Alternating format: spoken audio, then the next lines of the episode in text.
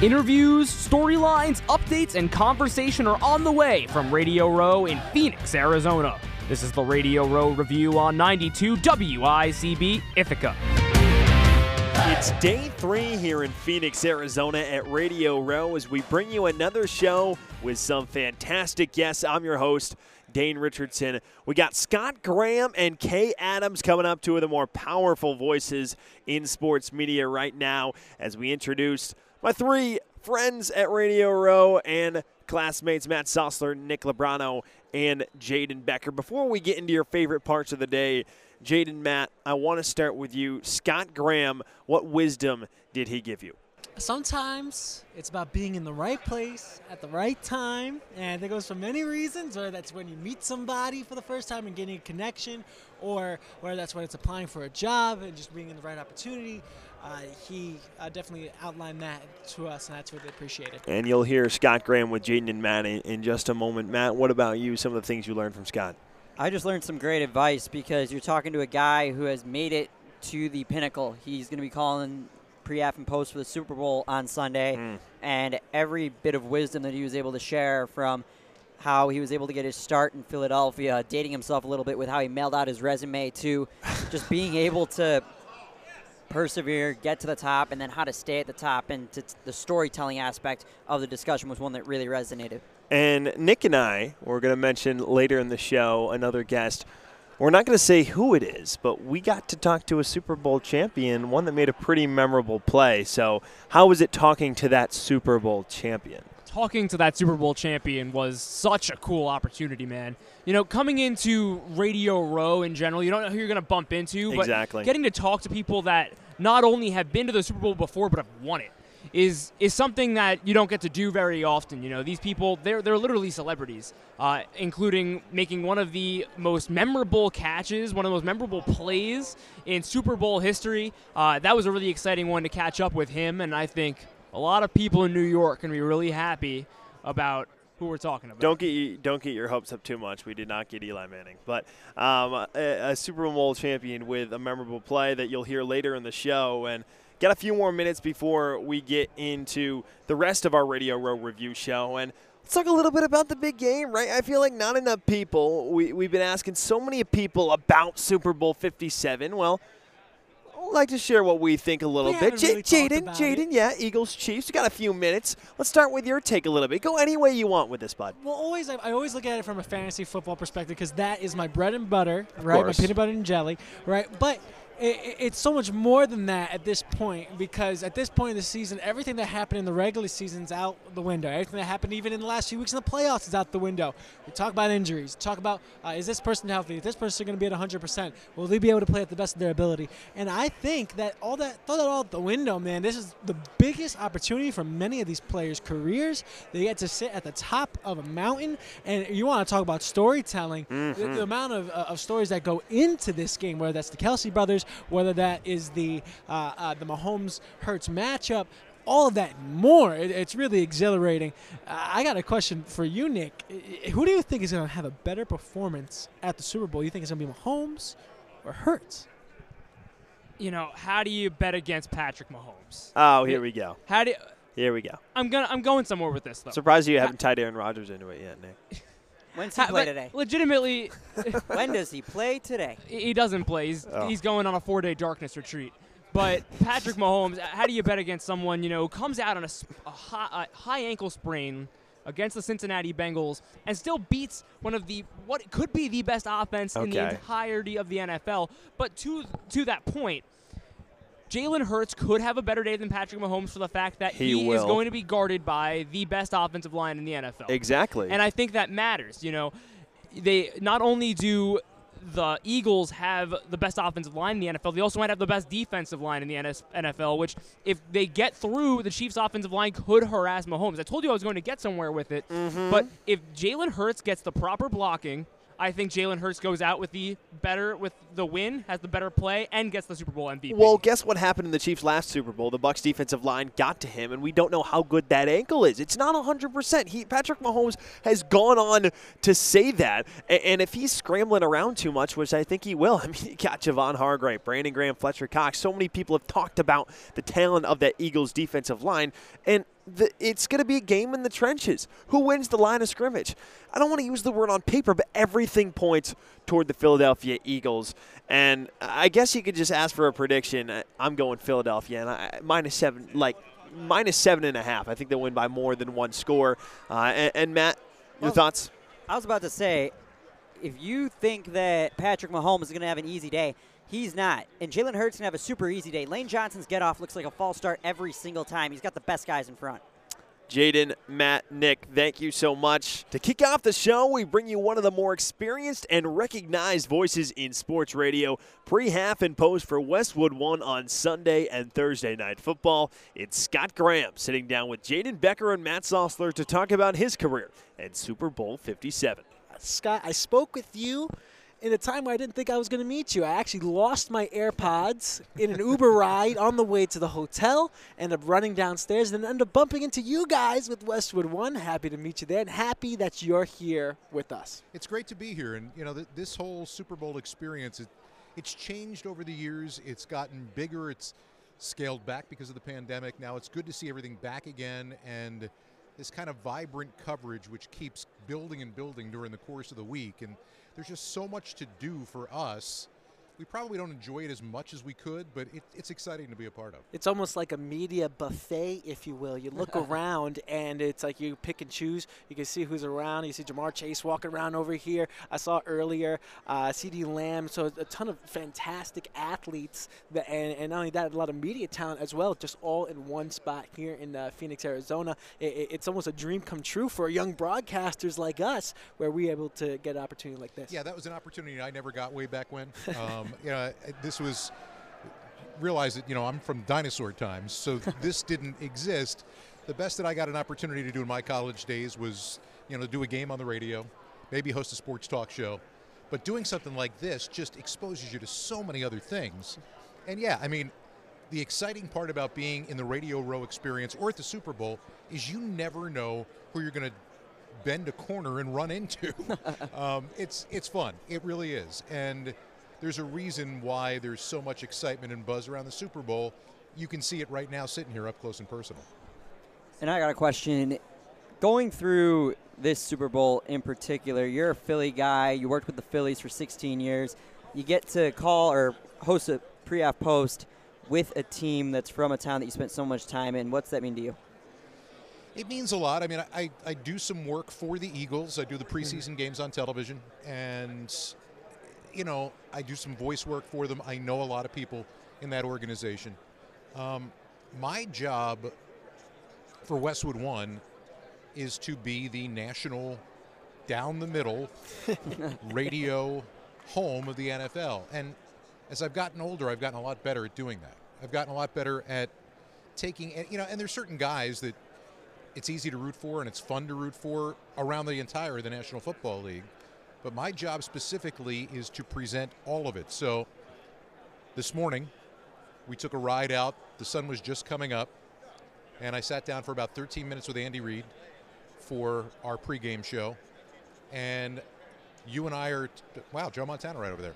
Um, Hi, Joe. Good to see you. I'm, when I leave you guys in about an hour, I'm heading out to the Eagles team hotel, and I'll be doing the official sit down with Jalen Hurts.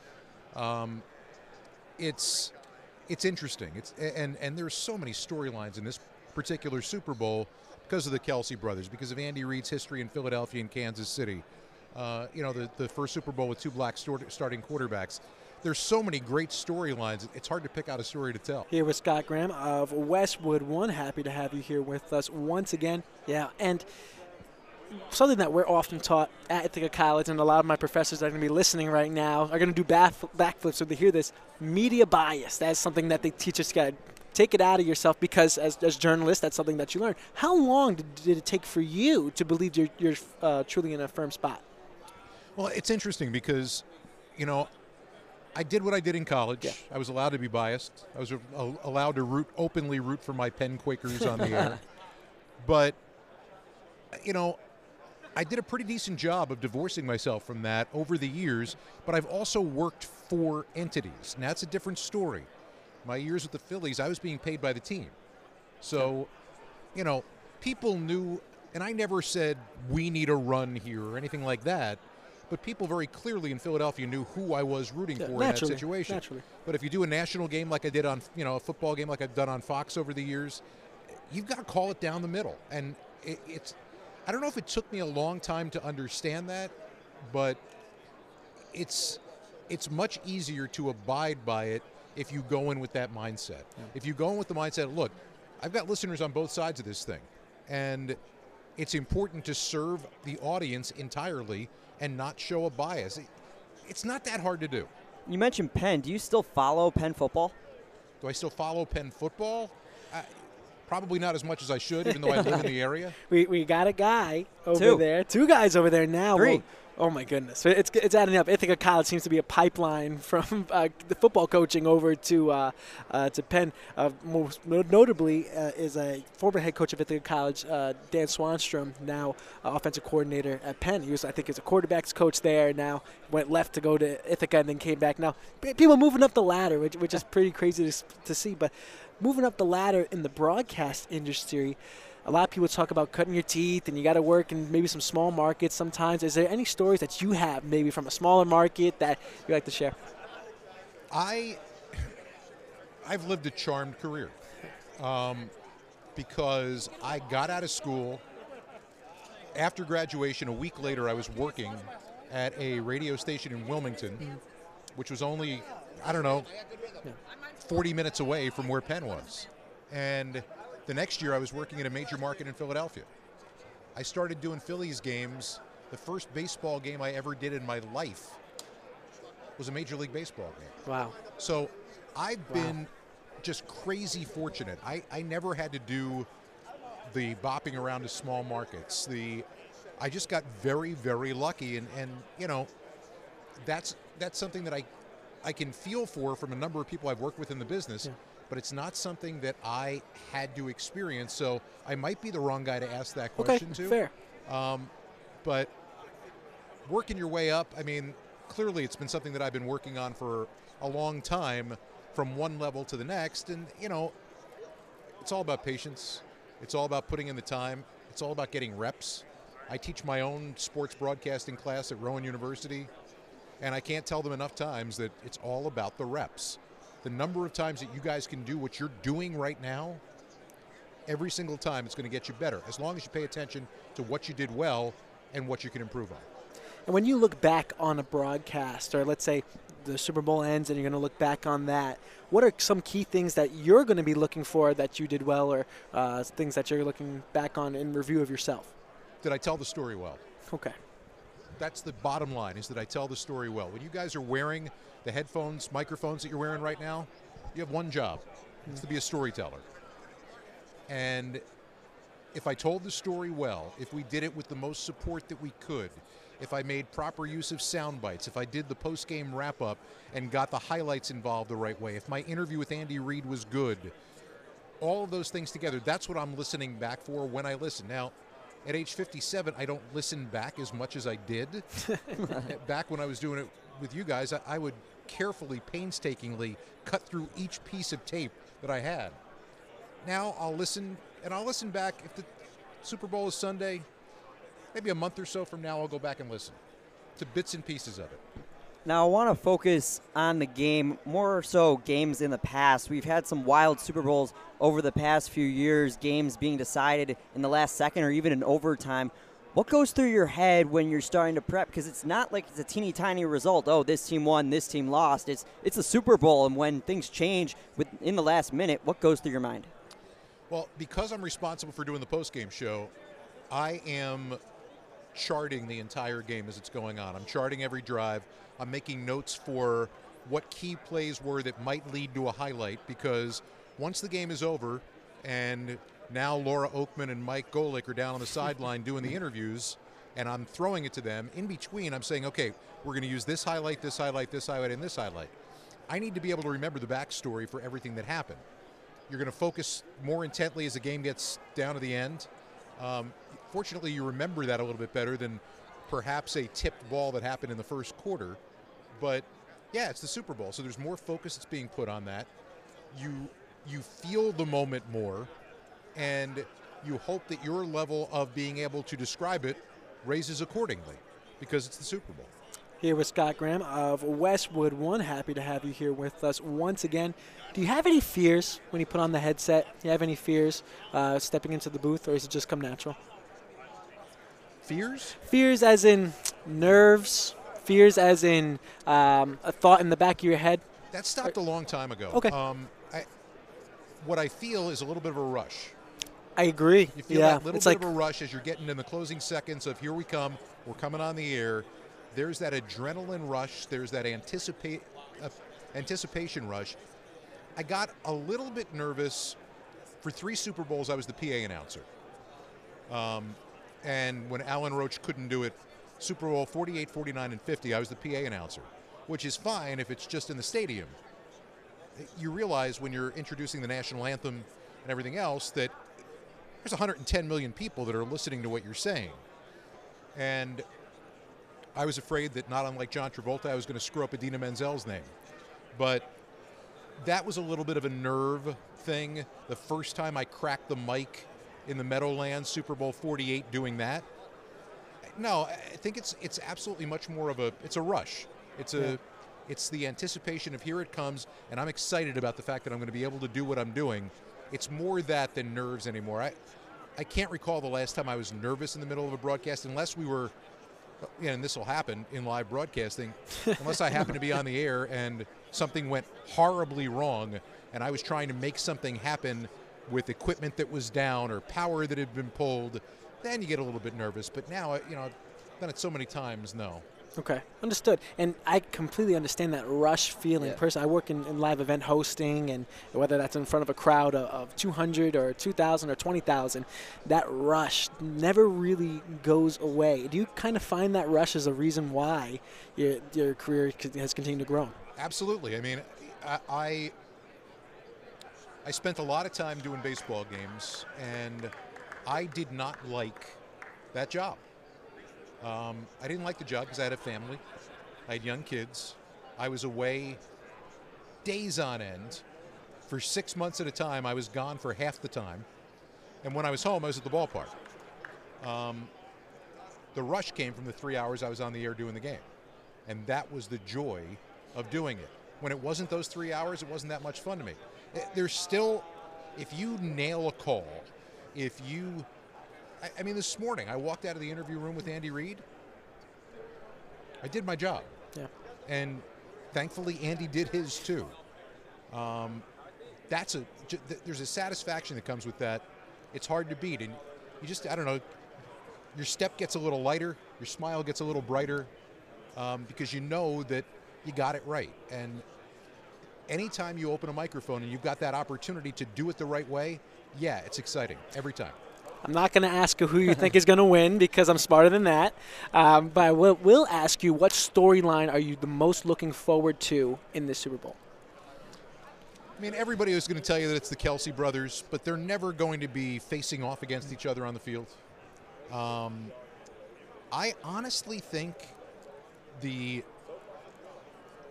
comparison between Patrick Mahomes and Jalen Hurts, Okay. an established quarterback who's one of the best in the game now and might prove to be one of the best ever, and a young man who in August, and I was doing the Eagles preseason game, so I know this to be true, and I live in Philadelphia, people were saying, I'm not sure this guy's our franchise quarterback. And we've watched what he's done, and I've talked to him, and it's a totally different approach to Patrick Mahomes' approach in terms of how they present themselves.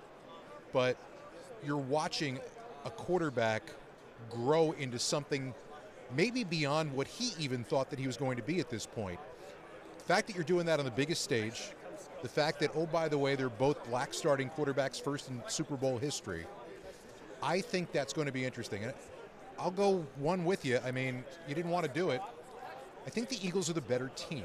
Okay. I think the Eagles are the more complete team. They're the healthier team right now. The wild card is Patrick Mahomes plays for the Chiefs, and The great equalizer, as they I- say. I, mean, I don't know. I saw him today. He said the ankle is as good as it's going to be. It's not going to be good, but it's as good as it's going to be. I know that the mad scientist Andy Reid has been cooking up whatever he can cook up. If it were anybody else, I would tell you the Eagles in a walk. I don't think that's going to be the case because I think the Kansas City Chiefs have been here and done this this many times for a reason. Scott Graham, we cannot thank you enough. It's My pleasure. Ithaca College. Uh, what I've been giving out honorary uh, alum degrees to people today, so here's your sticker. Congratulations, this is your honorary. This is uh, fantastic because I worked for a, a period of time in my life with a guy named Neil Hartman who works in There you go. Philadelphia, graduate of Ithaca College, and uh, used to call it the uh, the Harvard of Communication Schools when we worked together. Um, I still believe that to be Uh, yeah, true. I Still think true. he should aim higher, to be honest with you. But because I went to Penn, Harvard, we don't. Okay, yeah, big beef, big beef. So would the Penn of communication schools be? No, honestly, no. nah, higher. I'm not even. No, I'm not even that arrogant. I, it's you know, leave Penn out of it. We were just fine. We did our. We did our thing. We were good. Uh, but it was fun. I, I really enjoyed it, guys. Thank you so much. Good Really luck. appreciate it. Best of luck to you as you. well. Moving over to this Sunday. Thanks to Scott Graham for hopping on with us. You can hear his voice during Super Bowl 57 on the pregame, halftime, and postgame show on Westwood One Radio. From the studio to the field, the Detroit Lions came just short of a playoff berth this year. The last quarterback to win a playoff game for Detroit, Eric Kramer, who's also the single season leader in touchdown passes and passing yards for the Chicago Bears. He sits down with Windy City aficionado Matt Sossler to chat about his journey and the mental health touchdown initiative. Let's start off with your playing career. You're wearing the Bears quarter zip. I gotta say that's a personal favorite of mine. But your You're always going to make yeah, somebody happy if you wear something, right?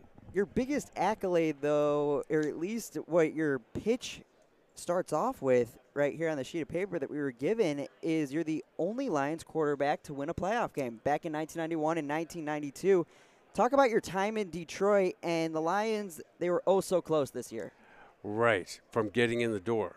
And uh, I was just talking about this earlier with somebody that had they won that game in Carolina, where they got hammered, uh, they would have been in the playoffs, and I, nobody would have wanted to play them this year at the end of the season. And Detroit and Chicago. Speaking as a Chicagoan, we don't like each other. Right. What feet do you? Where do, where are your feet? Well, I like I like both teams and I like both cities. Uh, I typically go back to Chicago more uh, because I, I guess I know more people there.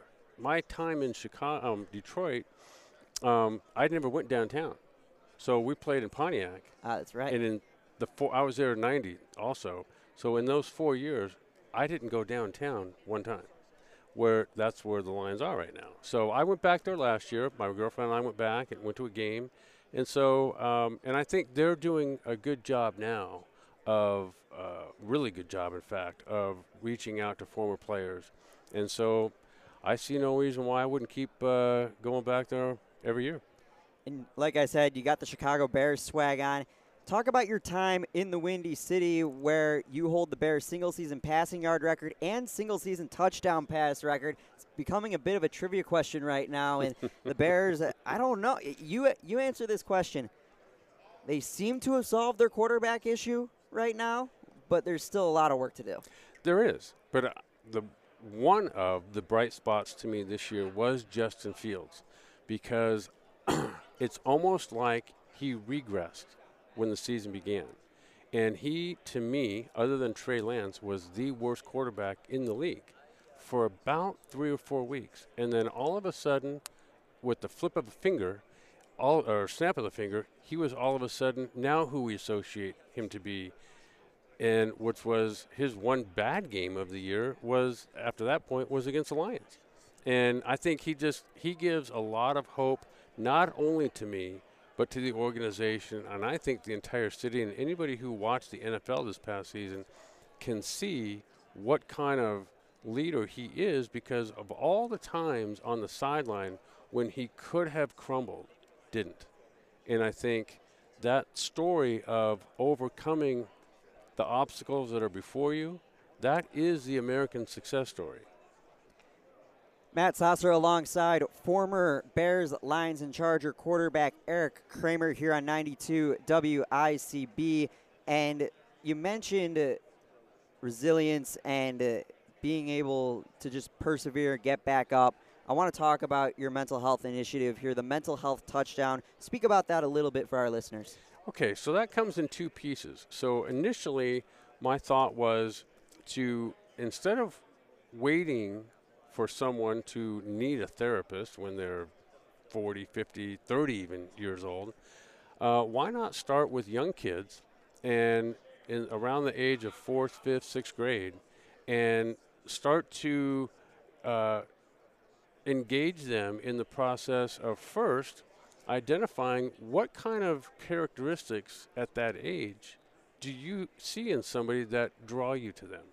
And little things honesty maybe having your your friends back in certain situations or being a good listener and a, a, sort of a an active listener and and then which is diametrically opposed, right, to some of the things that we see at that age happening, which is cyberbullying or bullying to your face, or in some way trying to isolate you against the crowd.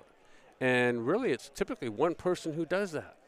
Uh, and so, being able to sort of not only talk about them, but act these scenes out, both positively and negatively, that will eventually start to teach you, and you can be guided how to recruit people that you're your age or even above your age to be on your what we call home team and people that can identify in you.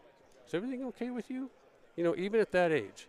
And uh, and having sort of a niche people that will grow with you all the way through the end of high school. And therefore what leads to depression and anxiety and a byproduct of that or, or byproduct of isolation is depression, anxiety, and some of the things that by being isolated, so we want to anti isolate you and get you to have a group of friends that hopefully will be your own age or even above that you can go to in times of need. And I think that's that's part of what this program is going to be.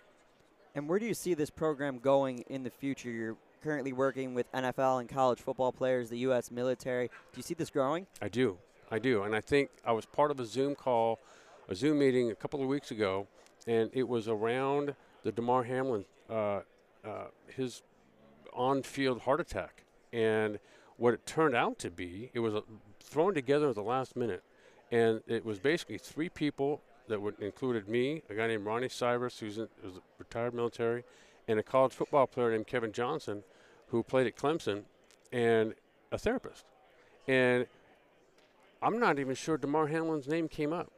And what it turned out to be was, uh, I believe Dr. Martin, uh, Marcus Martin, I think is his last name, Mason, Dr. Marcus Mason, and um, and he just wanted everyone to kind of uh, introduce themselves in a way like, what draws you to be here today, and it it ultimately ended with something a PowerPoint-ish type presentation, where it was uh, him discussing here's some of the negative stressors in life that will uh, lead to your mental health going down. Here's some things we can do to combat it to keep it up.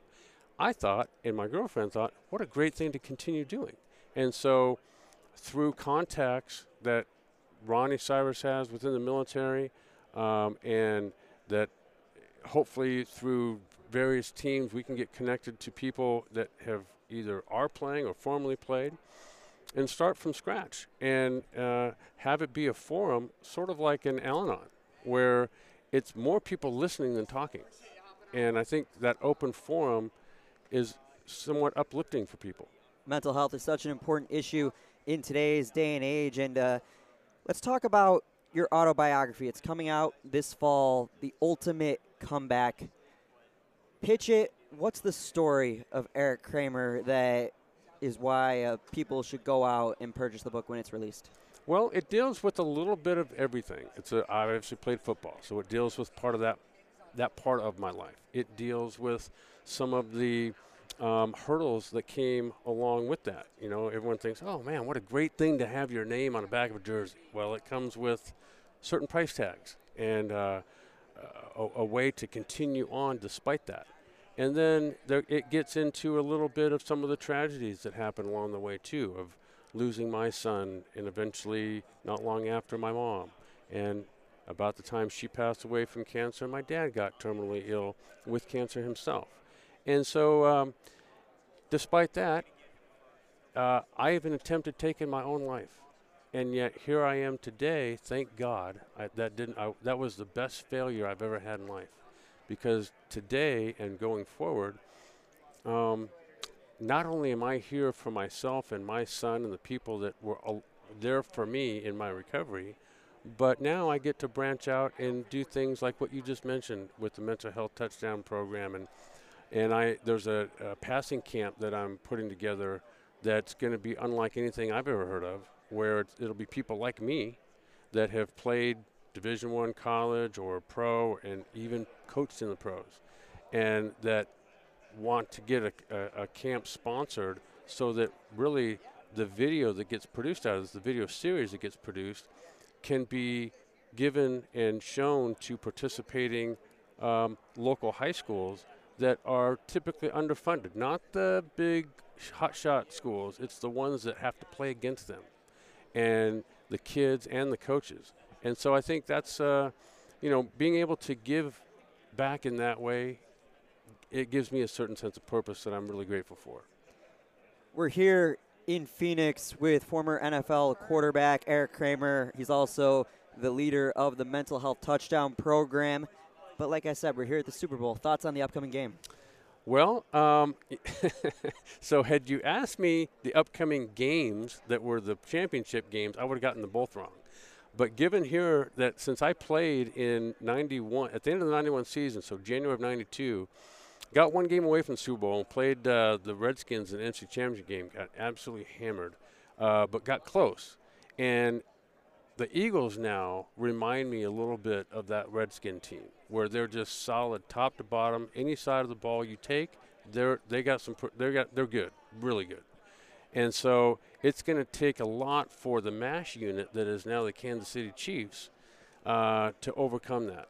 So I just think, you know, if you pin me down for it today, I would say the Eagles win this game and uh, probably, you know, something like you know 28 21 28 24 something like that. So you think we are going to see another crazy arizona super bowl ending? We had david tyree in 2007 malcolm butler in super bowl 49 you think that's going to happen again? I don't see why not. And if you think about it what was it that when kurt warner was here in, in arizona and played the steelers what where was that played? That was in Tampa Bay with Santonio okay. Holmes. The last, it's it seems to be an Arizona thing. Whenever there's something with Arizona involved in the Super Bowl, buckle your seatbelts because something wild's going to happen. True enough. True enough. Well, let's hope for a good game nonetheless. That's all we can hope for. Matt Sossler alongside Eric Kramer here on the Radio Row Review. Thank you very much to Eric Kramer for his time and sharing with us.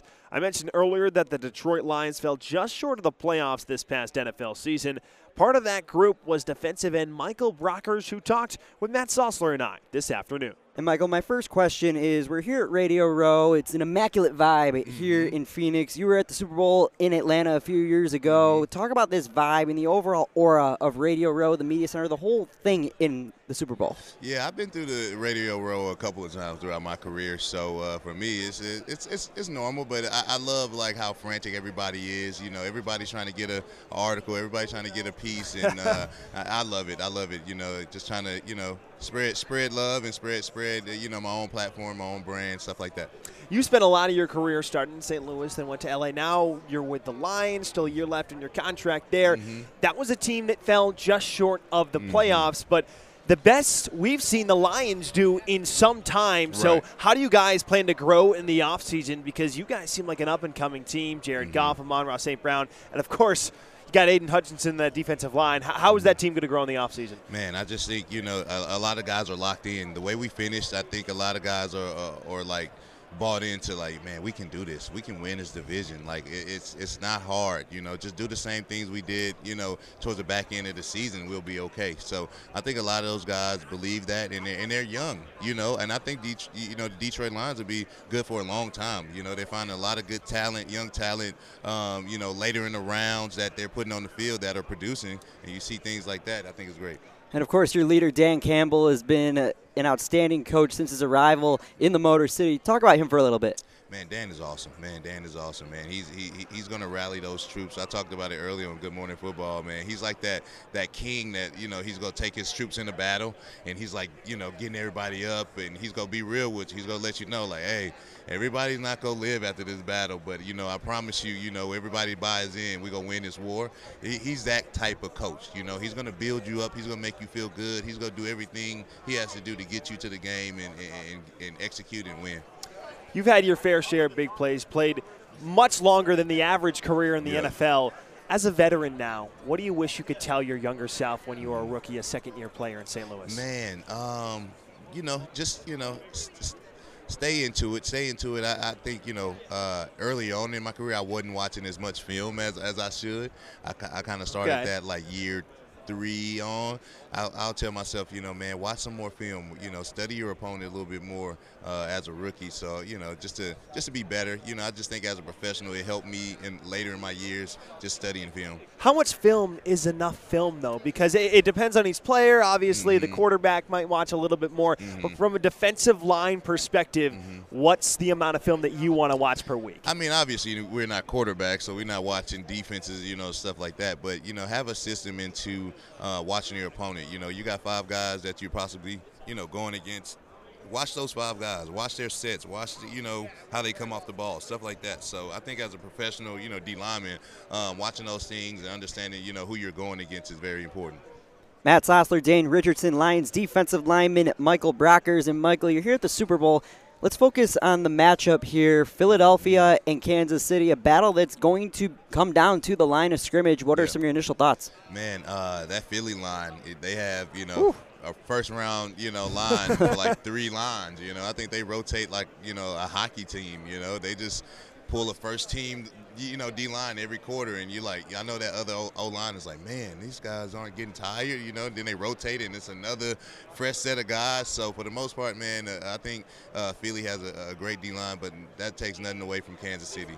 They have a great D line as well. They have, you know, Chris Jones. He's a, he's a phenomenal player. He he'll make plays. So, um, man, I'm looking forward to it. Man, I'm, I'm really excited. This it really feels like the best two teams are playing in the Super Bowl right now, and you know, you never know what's going to happen. Michael, one of the things that the Kansas City defensive line has to do is contain the legs of Jalen Hurts if he's healthy mm-hmm. enough to run the football mm-hmm. and get outside the pocket. Mm-hmm. As a defensive lineman, how do they stop that? How do they keep Jalen Hurts in the pocket? Because you faced your fair share of running quarterbacks in your day. Oh, man, it's it, it's a fine line. It's a fine line to, to play that because you know, as a D lineman, you, you want to get after the passer. You know, you want to get after him, but you know, you don't want to, you don't want him just sitting back there baking the cake like we say too. You Exactly. know, so um, it's a fine line to go. You know, to play to play on. You know, but every I think everybody has to work together. That's what we talk about in the D line room. If everybody works together, you got guys pushing pushing the pocket, and you have your, your defensive ends crushing it, and you know, collapse the pocket on them, and you know, make it make it hard for them to throw throw the ball. Matt Sossler alongside Dane Richardson and Lions defensive lineman Michael Brockers here on 92 WICB. Michael, my final question two parts. One, who wins on Sunday? And two, are you going to be playing in Vegas next year? Oh man. Um, for me, so for, to your first question, man, biasly, I have a couple of guys that play for Philly that you know I'm kind of All rooting right. for that get a ring. Uh, Rob Quinn, you know, so I'm, I'm, I'm looking, I'm, I'm, I'm looking, pulling for Philly to win. But man, like I said earlier, man, I, I'm looking forward to a great game. I think you know these are two really good teams that that are really built really well. So they have, uh, they both been in these Super Bowl games, so they understand what what what this what comes with it and handling me- media week and stuff like that. So uh, I'm excited just to see the game. Michael Brockers, defensive lineman for the Detroit Lions. For Dane Richardson, I'm Matt Sosler. We send it back to the rest of the Radio Row Review. Thanks so much to Michael Brockers as we wish him the best of luck heading into the 2023 NFL season. We're here at the Super Bowl in Arizona, marking the fourth time it's been held in Phoenix. One of the most memorable catches, not only in Phoenix, but in Super Bowl history, is the helmet catch by David Tyree. The former Giant caught up with myself and Nick Lebrano as the champion remembers his shining moment 15 years later. 15 years later, and you've probably been asked a hundred times, and we've heard the story leading up into practice. Your mindset, uh, you hear that you're dropping passes in practice, yeah. and then you come up in the Super Bowl, and everyone remembers that. It's 15 years later. You think of big catches, you think of David Tyree, Santonio Holmes. You don't think of much else. So take me through your mindset of that week, and what are these players going through? Yeah, I mean, I, th- I think they got to be focused. They got to be locked in. Practice is obviously what gives you the confidence to be prepared. Um, I've always put the, the, I've always put yesterday's performance behind me, whether it was positive or negative. And so that's really what you, expect to, to make plays for your football team. And that's at the end of the day, when the lights are on, that's when you have to perform. So I was fortunate to come up. Obviously, Eli, he made the play of his of his of his career as well. I make the play. You know, I call him Vanilla Vick. I'm the black guy who can't jump, and we got two miracles in one play. David, let take me through what was going through your mind when you had that magical play back sure. at Super Bowl 42. What was going through your head when you went and made that catch? I got I got to hold on to this sucker. you know, honestly, it's, it's, slow motion. Obviously, you know, you're there's there's the scramble drill and all that leads up to to the moment. But yeah, you're trying to high point the ball. You go up. I'm mentally preparing myself for some uh, physical contact, and I had it, and all I knew was that I wasn't letting go. That's really it. I clinch. I didn't know that the ball was on the side of my helmet. And at the end of the day, once you know you got it, it really didn't matter. It was just like – and I had to check the personnel and see if I was actually going to be in the game the next play. Everyone remembers you and Rodney Harrison fighting for that ball. How often do people just see you and stop you and be like, "Oh my gosh, that's David Tyree"? Do people? Is that happen still? It happens once in the blue. I always, uh, if anybody notices me, my face, I, I, give them the crown of being a true blue, uh, because you know, like I said, I've never searched out the limelight. I've enjoyed the ride. I think I could say that, but um, you know, the helmet kind of, you know, serves as a mask too, right? So uh, and, and, the cool thing about New York is you can walk around New York City, and, and most, for the most part, no one cares. a lot of famous people in New York. Yeah, yeah. Of course. And one of my last questions outside of the NFL now. Talk to me about your Give Back and Catch Camp. Yeah, man, we just launched it actually right here in Glendale, Arizona. We had uh, a great turnout, and it's really feed the dream, paint the reality. And that's the Catch Camp is a journey, is my journey through sport. We give them foundational football, my career as a special teams player that paved the way to become – that uh, a leader. So we got leadership in the afternoon and careers in sports. We want to give, we want to be provide a platform for the next gen athlete so that they could be at their optimal performance all the way throughout their life cycle. And last question here, David. The big game. It's on Sunday. No Who's doubt. winning, Chiefs or Eagles? Chiefs all the way. They're my preseason pick. I think Patrick Mahomes. Obviously, you know you got GOAT year, Michael Jordan year, 2023. But I think his competitive drive and the experience that the Chiefs have give them the edge. Um, amazing season by Jalen Hurts, though, and, and, and an amazing, one of the best rosters I've seen with the Eagles. It should be a great game. David Tyree, thanks so much for the time here on 92 WICB. When you think of memorable Super Bowl catches, you think of Santonio Holmes, Julian Edelman, and of course David Tyree. Thanks so much to him for joining us. Tyree's catch was indeed a blast from the past, but we now get into current NFL news. Jaden Becker and I caught up with NBC sports expert Mike Florio. I want to ask about the Derek Carr situation first off do you think it's more likely he's released or that he's traded? Because I know that $40.4 million, one more week until that becomes guaranteed. So, what do you think is the most likely scenario in that situation? Yeah, and that money becomes guaranteed if he's on the roster come Wednesday the 15th. That means they have to cut him by 4 p.m. Eastern on Tuesday the 14th in order to get out from under that. And look, even if they have a trade lined up, they're still going to have that vest. They just will have a deal in place that becomes effective a month later unless the new team reneges on the deal, which it can do, has every right to do it. It would be beautiful if someone did to Josh McDaniels what McDaniels did to the Colts five years ago when he had an unofficial deal and he eventually said no thank you before he signed the paperwork. I think right now what's going to happen is he will be cut. I don't believe he'll be traded. I think this visit to New Orleans is just an opportunity for him to get a head start on the process. It's not in his interest to be traded. Look at it this way: if there's a team out there that would take on his contract and pay him the 40.4 million guaranteed and give the Raiders something in exchange, if you remove the something in exchange, then that team would presumably give him more as a free agent. He would get a better deal as a free agent if that team doesn't have to give up anything to get him. And if you can work out a situation where you've got multiple teams competing for your services, he's got a month head start before free agency opens, he'll be able to sign with any team, visit with any team. I think he's going to get cut before next Tuesday at 4 p.m. Eastern. Is there any teams that you've been hearing that might have big interest in Derek Carr as of late? Well, I think the Jets are one of the teams that will be considering Derek Carr. I think that the Panthers would have to at least look into it, although I don't know whether or not new head coach Frank Reich is going to want to continue what has been that merry-go-round that we've seen with him with veteran quarterbacks. Uh, the Buccaneers potentially, depending upon what they want to do. The Texans, uh, they resisted Derek Carr in 2014 because of his brother's experience with the team. The Saints make a lot of sense. So, look, Derek Carr's available for a reason, and it's because he's been good enough but not great. So it's got to be a team that is willing to take on someone who will be good enough but potentially not great. So who falls in that category? The Saints do because what else do they currently have? It almost feels like a one or a two year stopgap. Let's see what he can do. Don't have high expectations while we go about our process of finding the guy that's going to be great. Every and we've seen it in recent years. Teams are willing to part ways with quarterbacks who are good enough in search of a quarterback who's great. Carr is somebody who's going to be good enough while you look for somebody who's great. Here with Mike Florio of NBC Sports. The draft's a couple months away. Chicago Bears were that number one pick. You mentioned Houston as a potential, maybe a destination where Derek Carr, they shot away from him before, but are you hearing that Chicago is kind of set on trading back from that because they still have Justin Fields? Is that the most likely scenario there? I think so. I think it would be a mistake to move on from Justin Fields. He has shown he's the most dangerous running quarterback right now in the NFL. I consider draft picks to be lottery tickets. And when you scratch off a lottery ticket and you get a winner, you keep it. Justin Fields is a winner. You don't trade Justin Fields for more lottery tickets that you hopefully scratch off and turn into a winner. And think of the pressure that would be on a player. That's one thing that gets overlooked. There's already plenty of pressure on a player who was taken high in the draft, especially at quarterback.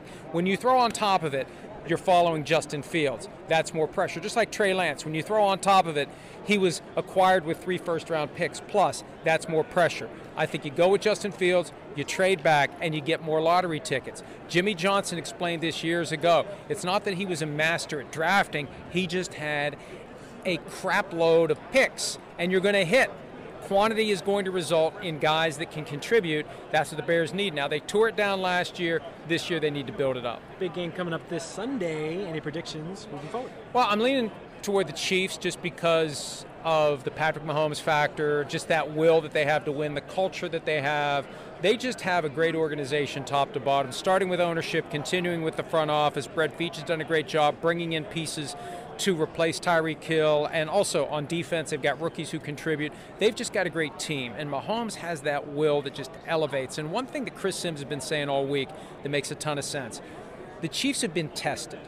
The Chiefs have been through some fires. When was the last time the Eagles were in a tough game? They had a cakewalk through the postseason. They beat the crap out of the Giants. Then they had the injury to Brock Purdy early on in the NFC Championship game, and I wonder how they're going to deal with adversity. We know how the Chiefs will deal with it, and there's just a determination. And I think Patrick Mahomes also understands if he's going to ever catch Tom Brady, this is his opportunity to get number two. He had it two years ago, he didn't get there. If he doesn't get number two now, can't get number three, got to get number two.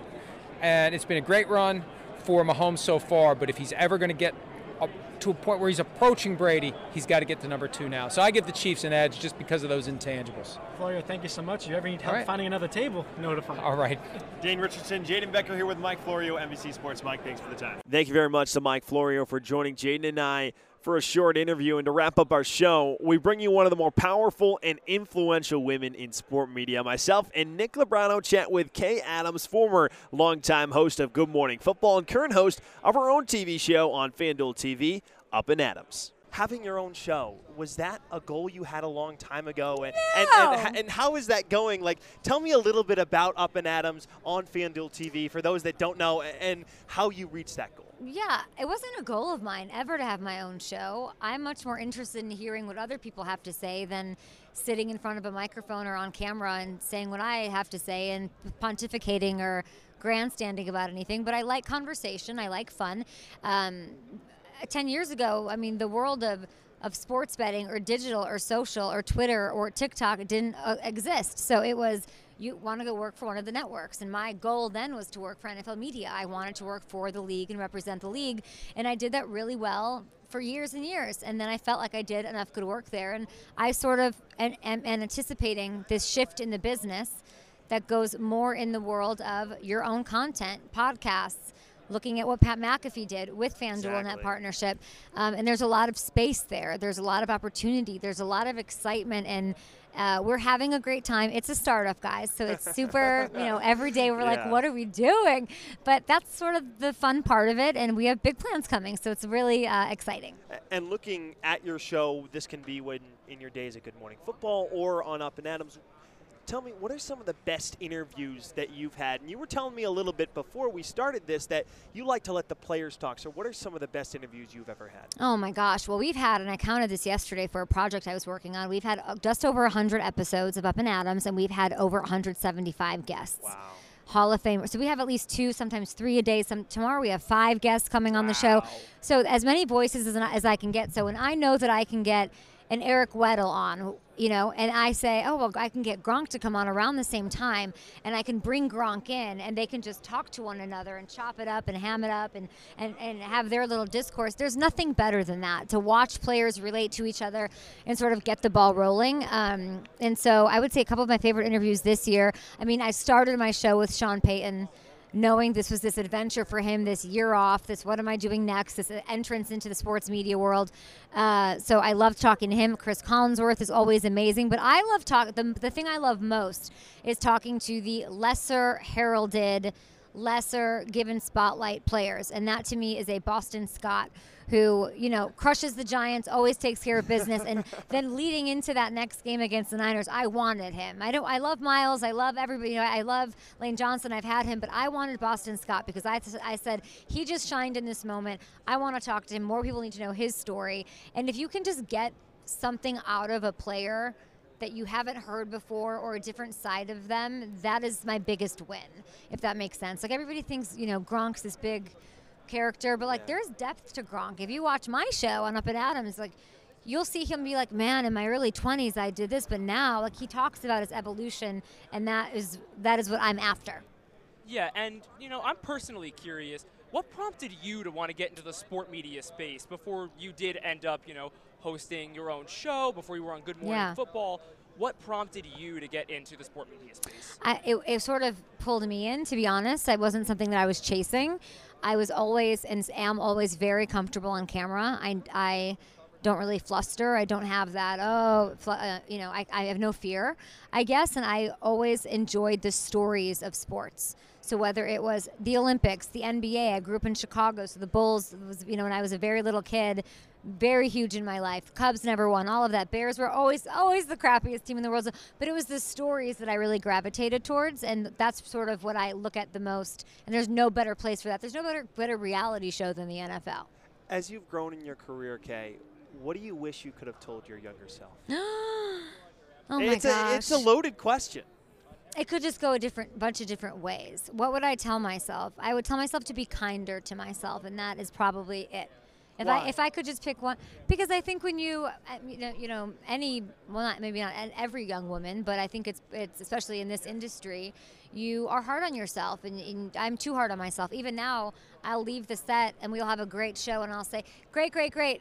I hated this. Let's fix. I'm constantly striving to get better, and, they, and you know the best advice or the best clarity I ever got on that was from a producer that was a very high level producer who I owe a lot of my career to, and he said your greatest weakness is your greatest strength, and my greatest weakness is that I never think that I'm good enough. And it's also my greatest strength because it's what sort of drives me. But I would say be kinder and gentler to yourself. We're here with Kay Adams, host of Up and Adams on FanDuel TV every weekday morning here on 92 WICB. And you mentioned last week, I remember you talking about in the show, it was Women in Sport Media Day or Women in Sports Day. So Girls and Women in Football Day. Yes. Yep. What would you say to all those young women out there looking to get into the sport media field? I would say ask a lot of questions and challenge. I would say challenge. You know, in sports, I hate to say it, but things just stay the same way for a long time. This radio row has looked this way Yep. For a very long time. Challenge. Can I have a tequila bar? Why not?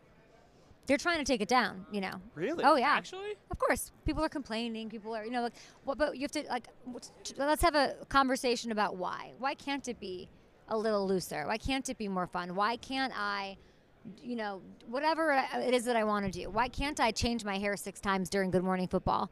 I didn't have time to do my hair today, so it's going to be up and down and crazy. And like, that's just the, or you know, those are like my new examples, but I would say to any, just ask questions and challenge, and also don't always listen to what people say. Choose the choose the people that you love and respect, and uh, and listen to them. Nicholas, we're Uh, running against the clock. I see you. Uh, just looking through your career, what has been the biggest challenge for you?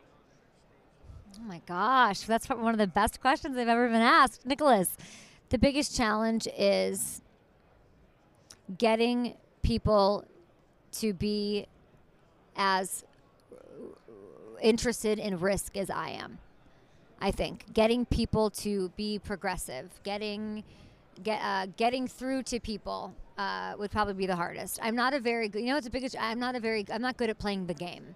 So there's a game that has to happen when you're here, and you gotta like be man. And you know, everyone's. I, I'm. I just. I want my work to speak for me, and I've realized that's probably been one of my biggest flops of my career is that I'm not at the happy hour. I'm not shaking hands and kissing babies as much as I, I should have because it, it. Let me just tell you, it matters. Before you go, we're going to do a few fun questions with I you. know. So- I'm sweating over here. So we had to ask you a little bit about your career, learn about how you got to where you are. But Yes. we'll start with do you, Kay, do you have a celebrity crush? A celebrity crush. Dermot Mulroney, you don't even know who he is. No, I do Look not. it up. Dermot Mulroney, my crush. Okay. Go on. Go to coffee order, or are you a coffee? Black coffee, hot, boring. Boring. It, it just wakes you up every. Is it? Is I it an it- everyday thing? I have it like 10 minutes into the show. Really? Yeah, I don't have it right away. during? Yes, because I do, I'm not hungry before the show, and if I drink too much coffee, my, I'll be jittery. Who at FanDuel TV would run the fastest 40 time? Um, um, Darius Butler. Darius Butler got to Arizona and was doing box jumps yesterday. He would absolutely crush that. Okay. If you had to describe yourself in three words, what would it be? Loyal, direct, generous. Very, very nice. Very nice. Yeah. Of course, a- and we would agree. We would agree, of course. And the last fun question: If you had a superpower, what would it be? Oh my gosh, a superpower. No, I always ask these questions and never answer them. If I had a superpower, it would be to be over five one. That's all I would want. Do you guys see these shoes? Yeah. So I'm. I'm, how, how I'm many? a- how many? Just out of curiosity, how, many inches, are those? this heels? had to be seven, seven, six or seven. So now you're I just want to say, can I say something? I think Ithaca College is so great, and if I was a student and I had to pick between Ithaca College and I don't know, let's say like a Syracuse or something, I would just pick Ithaca College because it sounds like where you go to have a well-rounded education in communications. You're completely We, correct right we there. appreciate that. Yeah. You know, I actually picked Ithaca over Syracuse. Oh, you go to Ithaca. Yeah, I know that was kind of random that I said that, but it was just on my Really? heart I this, also this I afternoon. didn't It was, of course- Syracuse, so Got it. Yeah. just on your heart. And of course, the last big question Tell we have me. for you, Kay. The game be right Flip behind a you. coin. Kansas. Flip a coin. You I know that couldn't- you have to have. Couldn't care less. Couldn't care less. Wow. Why? Uh, that, that, Do you know how freeing it is to not? It's like when you're. It's like when you lose your fantasy playoffs and like week 17, you have nothing. You're great. You're just watching and like drinking and eating popcorn. Like this is this is. I've got nothing. If the, if the Bengals were playing, I'd be stressed out. If it was like the Bears or the Saints or the Char- like, I love the Chiefs. I'm rooting for a dynasty. I love Patrick Mahomes. I love the Hunt family. I love everything. I love the Eagles. I want Sirianni to win. I want to see Jason Kelce get another. I want. I want all those things for all those players too. And Howie Roseman, what has said, it's so equal my love for both of them. And you can't tell me it won't be a heck of a game, and it won't be a high scoring game, and it won't be.